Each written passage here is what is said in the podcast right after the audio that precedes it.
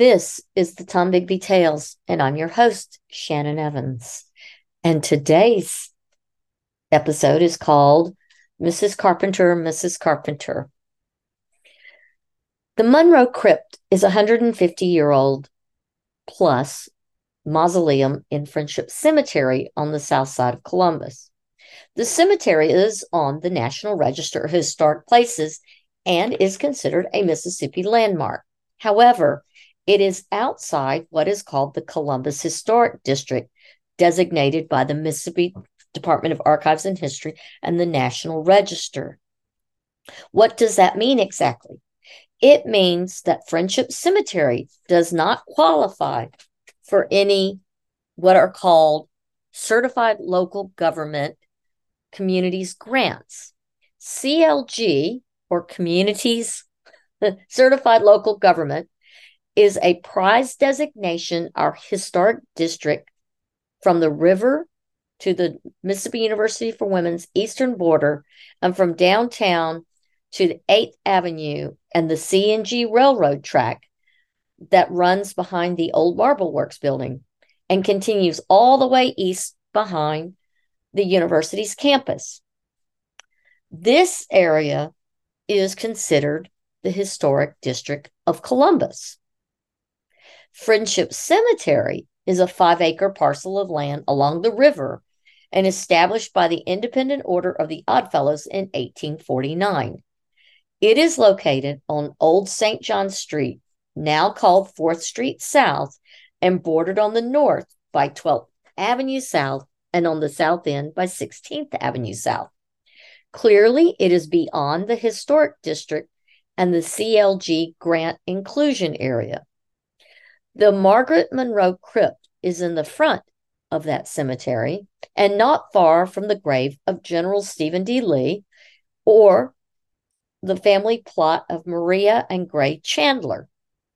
Mrs. Margaret Boyle Monroe was a seamstress from Pennsylvania who married a Scottish plasterer named William Monroe, and they moved to Columbus sometime in the mid 1850s, where she was instrumental in the construction of the Catholic Church during the Civil War. Prior to that time, there was no official Catholic Church, and the families met in individual homes, and there was a visiting priest. The church itself, once, once created, was dedicated the same year Monroe died in 1869 at the age of 42. Her crypt was built to resemble the church. School children brave enough to look in the crypt at twilight would often call out, Mrs. Monroe, Mrs. Monroe, what are you doing? And she would always answer, nothing, nothing at all. It's a local legend that has has become quite popular over the years with various groups of preteens and teens. The crypt is built entirely of brick and has been in poor condition for many years when Carol Boggess, a local physician's wife and historic homeowner, decided to tackle its restoration. She was told by a local mason it would cost about $25,000 to restore the mausoleum, as well as the plaster on the mausoleum on the interior. According to a May 2022 article in the Dispatch, Boggess partnered with the Columbus Cultural Heritage Foundation because she needed a 501c3 to be an umbrella for fundraising for the crypt.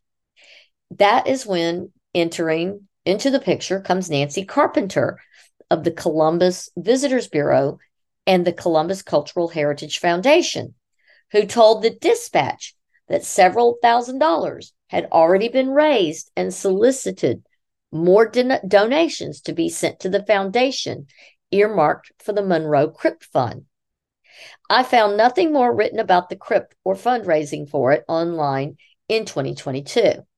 There is nothing on the Visit Columbus website for fundraising, uh, not on the CV, not on the CVB slash foundation website, which is a shared website.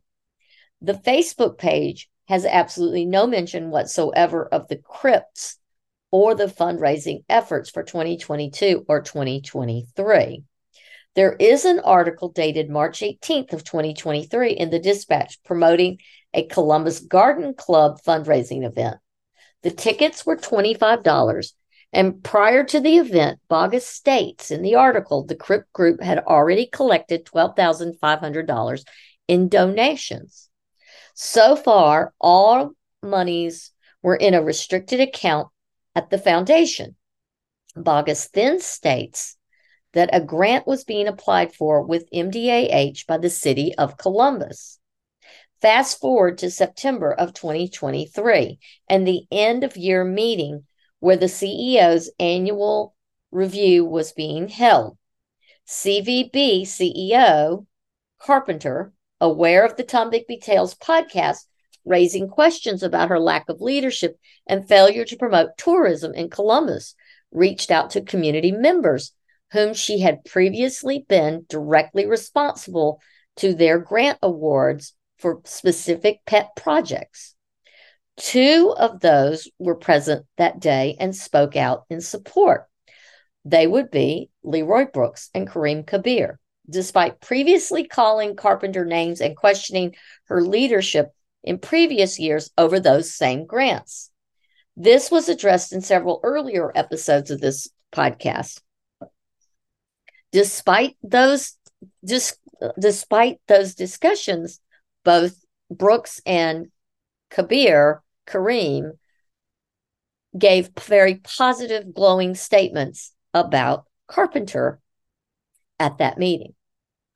The third person present who provided a testament on Carpenter's behalf in written form was Carol was Carol Boggess. Her letter reads as follows, and I'm going to read this, so bear with me. Okay. Dear CVB Board, please allow me to make a few statements regarding Columbus pilgrimage from a non political homeowner's point of view. I have been a docent of historical home tours for 43 years because it highlights the unique aspects and history of Columbus. The years Nancy Carpenter was in charge were the best years of organization. In the last few years, many of the historic homeowners thought that they should resume control. Numbers of tourists have been decreasing and they blame Nancy for all their woes. At one of their historic home meetings, several of them penned a letter stating that their homes were to be removed from any CVB advertising. They asked if I wanted to participate, but I declined. To my knowledge, that letter has has been has not been rescinded in writing. At that time, I offered Whitehall, which is her home, to be available for advertisement for Columbus as a public service. Any remuneration is used for charitable causes or historic home maintenance. Our desire is to help our town. As far as declining numbers of historic home visitors to Columbus are concerned, I believe that young people have very little interest in American history because of distortions of our country's past by the internet, national news media, and poor education system. A segment of older tourists still enjoys historic home tours, but with all the possible vacation choices, Columbus numbers are down.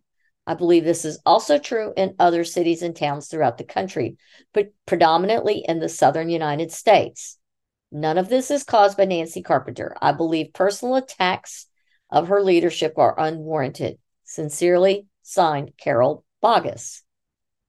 What is interesting to note about this letter is that she claims that historic home tourism is down all over the country, especially in the South. A statement so easily disputed within our own state. In that very same week was uh, Natchez was inundated with motor coaches filled to the brim with full with fall pilgrimage visitors, as well as cruise ships that cruise the Mississippi River specifically for historic tours and events.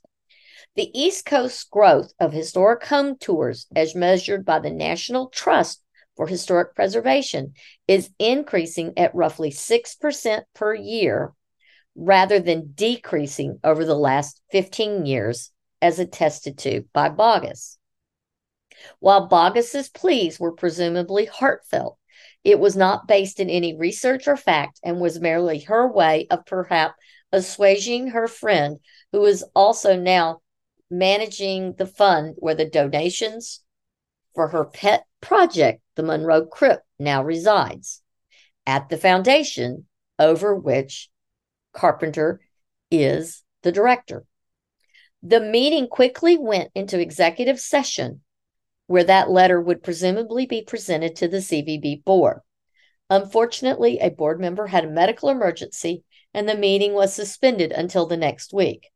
In the meantime, Carpenter attended the next MDAH board meeting, a board she sits on, the board that was voting on awarding the latest statewide preservation grants.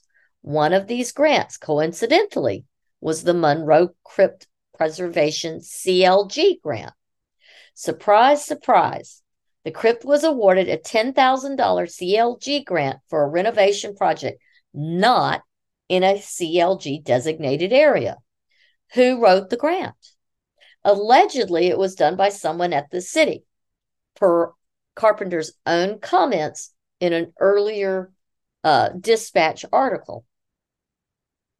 However, I can't imagine any of the city writers not knowing that the crypt is in Friendship Cemetery and over three blocks outside the CLG designated boundaries. Did Carpenter push through a grant at the MDAH knowing it did not qualify for the CLG application requirements? Did she knowingly endanger Columbus's CLG status and potentially hundreds of thousands of dollars in future grants for the community over her own personal interest? Would it even mildly surprise you if she did? Was this a case of quid pro quo? A you scratch my back and I'll scratch yours? I certainly hope not. Once down in Jackson at MDAH meetings, does Carpenter remove herself from the discussions and the vote?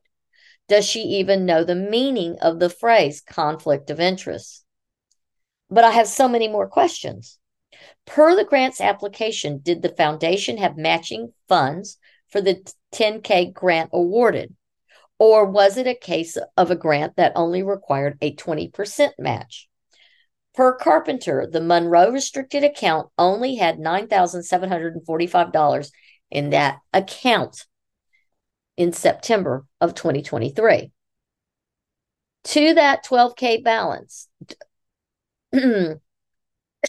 excuse me, what happened to that 12K balance? Boggess previously alluded to in a March 2023 dispatch article. Were there recent expenses since that article of almost $3,000?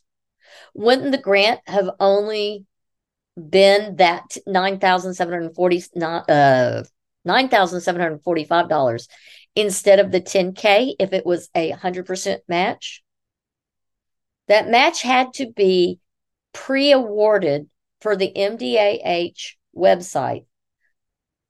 Per the grant, application, the recipient should, quote, be prepared to cover all project costs prior to receiving reimbursement. Howden Carpenter intend to deal with that requirement where there is not only the match and the job is supposed to cost $25,000 to complete. The work has already begun on the project, and the memor- memorandum of understanding has supposedly not even gone out yet. Why? They have until December 1st, 2026 to complete the project. So, why did they start it before they had their memorandum of understanding as required by the grant? Additionally, a mandatory meeting slash training in February must be attended prior to the start of the grant cycle and the work. Per part two of the application grants, the property must be located in a CLG district and work cannot begin until after that February meeting. Did Carpenter get a dispensation of those rules? I doubt it, as they are fairly strict. More importantly, the work currently in progress ignores one of the strictest rules of all. Work must be done by a certified restoration professional. They won't pay out for work that does not meet professional standards. The current person on the Monroe Restoration is a local handyman and a local brick mason. Both are great guys, both are hard workers, both are in over their heads on this project. The second most important piece of this grant that is not being addressed is the preservation and maintenance covenant, which requires a 25 year commitment for continued preservation and maintenance of the project after it is completed.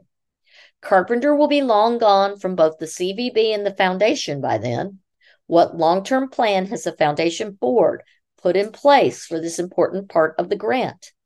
And finally, what is the public benefit of using public funding for the crypt, especially since it is so far outside the CLG boundaries?